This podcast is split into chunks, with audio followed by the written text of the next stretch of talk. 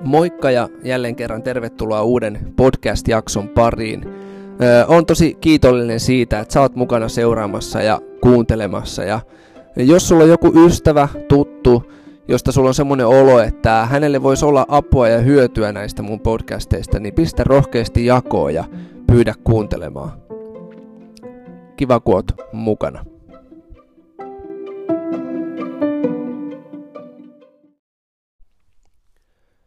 Tuo jakeen kuusi maininta, yksi Jumala ja kaikkien isä, joka on yli kaikkien, kaikkien kautta ja kaikissa, niin hyvin samansuuntaisia lausahduksia löytyy muualtakin Uuden testamentin teksteistä, esimerkiksi roomalaiskirje 11. luku ja 36. Eli usein tulee esiin Uuden testamentin puolella tämä, että Jumala on yläpuolella kaiken, Jumala on alku, Jumala on loppu, kaikki on hänessä ja hänen kauttaan. Ja monesti nimenomaan puhutaan Jeesuksesta, että hän on tässä niin kuin se välittäjä. Jakeesta seitsemän jakeeseen 16 mennään seuraavaksi. Itse kullekin meistä on annettu armo Kristuksen lahjan mitan mukaisesti. Sen tähden sanotaan, hän nousi korkeuteen, otti vankeja saaliikseen ja antoi lahjoja ihmisille. Mitä sitten merkitsee se, että hän nousi korkeuteen, ellei sitä, että hän oli laskeutunut myös alas maan alimpiin paikkoihin. Hän, joka laskeutui alas, nousi myös kaikkia taivaita ylemmäksi, täyttääkseen kaiken. Hän antoi toiset apostoleiksi, toiset profeetoiksi, toiset evankelistoiksi, toiset paimeniksi ja opettajiksi, tehdäkseen pyhät valmiiksi palvelutyöhön, Kristuksen ruumiin rakentamiseen. Kunnes me kaikki saavutamme ykseyden uskossa ja Jumalan pojan tuntemisessa, kypsän miehuuden, Kristuksen täyteyden, täysi-ikäisyyden mitan. Silloin emme enää ole alaikäisiä, jotka ajelehtivat ja ovat kaikkien opintuulten heiteltävinä ihmisten arpapelissä ja eksytyksen kavalissa juonissa, vaan noudatamme totuutta rakkaudessa ja kaikin tavoin kasvamme häneen, joka on pää, Kristus. Hänessä koko ruumis yhteen liittyneenä ja koossa pysyen, jokaisen jänteensä avulla kasvaa ja rakentuu rakkaudessa sen voiman mukaan, joka kullakin ruumiin osalla on. Nämä jakeet 8 ja 9 voi olla äkkilukemalta aika outoja ja hämmentäviä. Paavali lainaa tässä jakeessa 8 psalmia 68 ja jaetta 19. Ja jos haluat paneutua vähän syvemmälle, niin kannattaa vaikka lukea se psalmi 68 tähän väliin ja jatkaa sitten tätä podcastia sen jälkeen. Hyvin uusitestamentilliseen tapaan, tämä on siis ihan tavallista Uuden testamentin kirjoittajille, että he lainaa jotain vanhan testamentin tekstiä, mutta sitten he laajentaa sitä ajatusta tai, tai tulkitsee joitakin asioita jopa vähän radikaalistikin eri tavalla kuin aikaisemmin on tulkittu. Ja nyt tässä kohtaa Paavali laajentaa tätä psalmin 68 jakeen 19 ajatusta koskemaan Kristusta ja hänen lahjoja, mitä hän haluaa antaa tai tuli antamaan. Tämä, että Jeesus laskeutui alimpiin paikkoihin, niin yleensä nähdään vaan semmoisena ehkä vähän dramaattisempana kuvauksena siitä, että Jumala tuli ihmiseksi. Teologiassa käytetään tällaista termiä kuin inkarnaatio. Eli Jumala tuli ihmiseksi ja ihmisenä hän tuli kärsimään ristillä ihmiskunnan pahuuden tähden. Eli tuli kuolemaan meidän syntien puolesta. Siitä tässä on ytimeltään kysymys. Mennään sitten jakeeseen 11.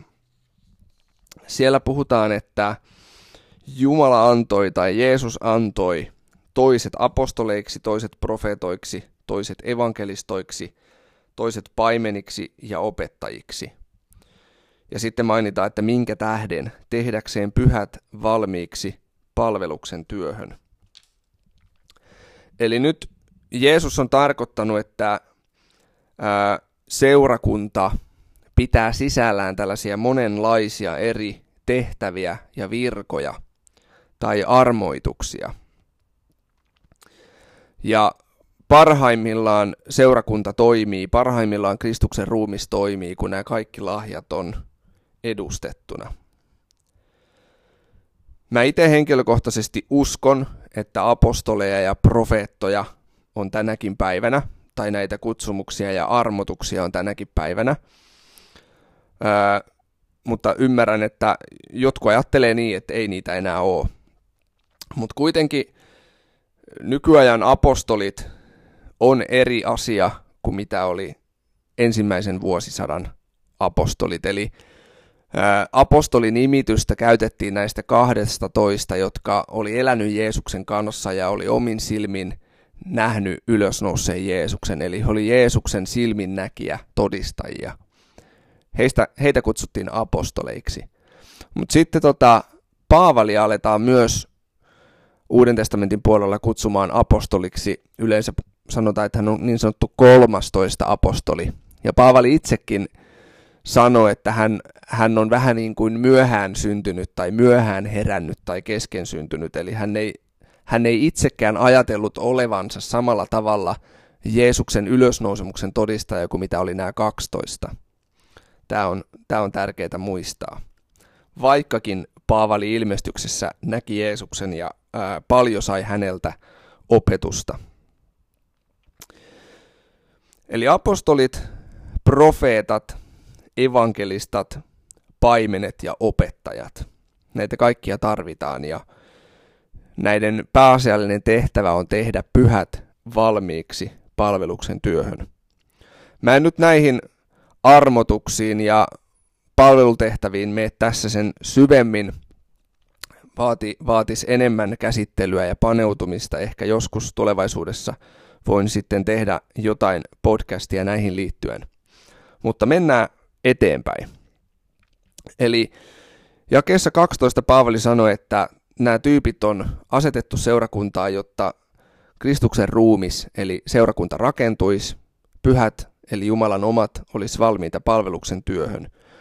Ja jakeessa 13 Paavali sanoi, että kunnes me kaikki saavutamme ykseyden uskossa ja Jumalan pojan tuntemisessa, kypsän miehuuden, Kristuksen täyteyden, täysi-ikäisyyden mitan – Eli Jumala on tarkoittanut, että hänen omansa kasvaa. Meistä tulee uskon kautta Jeesukseen, meistä tulee Jumalan lapsia ja voidaan ajatella, että me ollaan myöskin hengellisessä mielessä lapsia. Mutta Jumala ei ole tarkoittanut meitä jäämään lapsiksi, vaan Jumala on tarkoittanut, että me kasvetaan kohti hengellistä nuoruutta ja kohti hengellistä aikuisuutta. Apostoli Johannes omassa kirjeessään puhuu myös hengellisistä lapsista, hengellisistä nuorukaisista ja hengellisistä aikuisista. Ja tämä on sellainen Jumalan suunnittelma ja tarkoitus meille, että me kasvetaan hengellisesti. Ja jakeessa 14 Paavali sanoi, että sit kun me ollaan kasvettu, niin me ei olla enää alaikäisiä, jotka ajelehtii ja on kaikenlaisten opin virtausten heiteltävinä. Eli ensimmäisen vuosisadankin aikana, niin kuin tänäkin aikana, kristinuskon laitamilla on ollut paljon kaikenlaisia vääriä oppeja ja ja, ja harhaoppejakin ja eksyttäviäkin oppeja, niin ihminen, joka on harjaantunut ja kasvanut hengellisesti, niin pystyy erottamaan jo, että mikä on sitä raamatun mukaista terveellistä ja hyvää ruokaa ja mikä on sitten sellaista, mitä ei kannata syödä. Paavali myös sanoi, että meidän tulisi, jakeessa 15 hän sanoi, että meidän tulisi noudattaa totuutta rakkaudessa ja kasvaa häneen, joka on pää, eli Jeesukseen.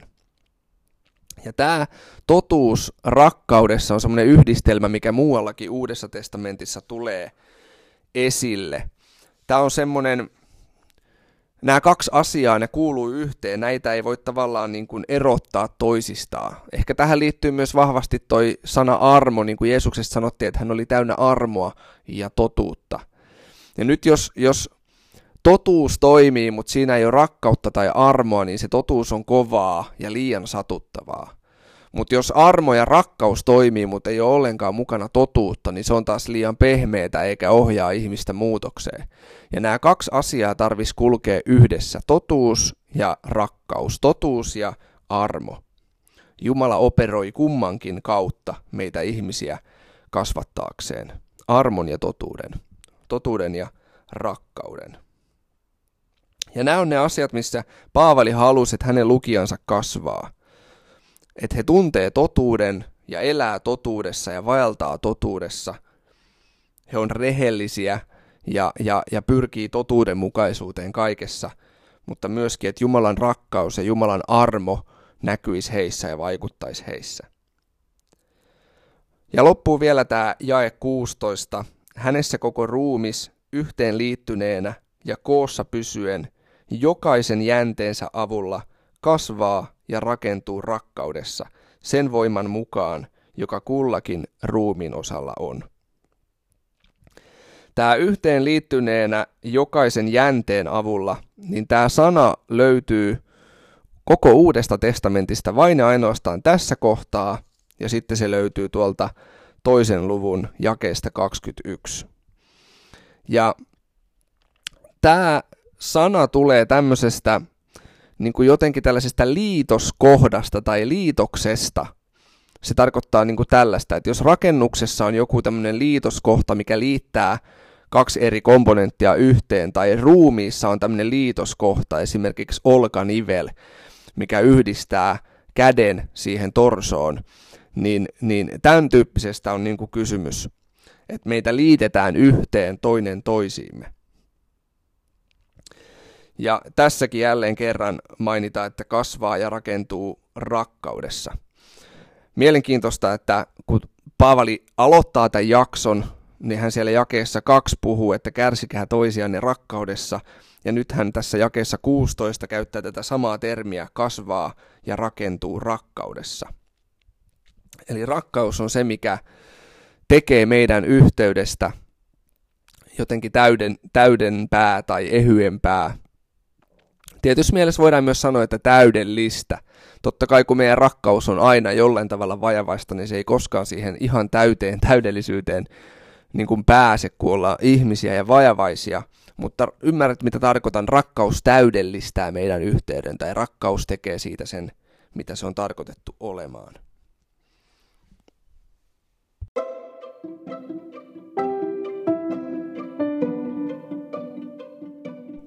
Mä pyydän sua tämän jakson päätteeksi tekemään sellaisen pienen tehtävän. Pohdi hetki, että minkälaisia lahjoja ja kykyjä sulle on annettu. Mitä sun vaikka perheenjäsenet ja ystävät on sulle kertonut, että minkälaisia ominaisuuksia sulla on. Ja kirjoita niitä jonnekin ylös. Voit myös rukoilla ja pyytää Jumalaa että hän tulevina päivinä näyttää ja paljastaa sulle lisää, että mitä suhu on laitettu ja asetettu ja, ja ehkä antaa jotain vinkkejä ja vihjeitä siitä, että mikä sun paikka on tässä maailmassa hänen suunnitelmassaan. Toinen asia, mihin mä haluaisin sua rohkaista, niin kun tässä tekstipätkässä puhuttiin ihmissuhteista ja yhteydestä ja toinen toistemme rakentamisesta, niin mieti, että olisiko joku tyyppi, voit myös rukoilla tähän Jumalan johdatusta, onko joku tyyppi, kelle sä voisit laittaa jonkun rohkaisevan viestin. Laittaa jonkun hyvän biisin tai raamatun paikan tai ihan vaan jonkun kehun lähettää.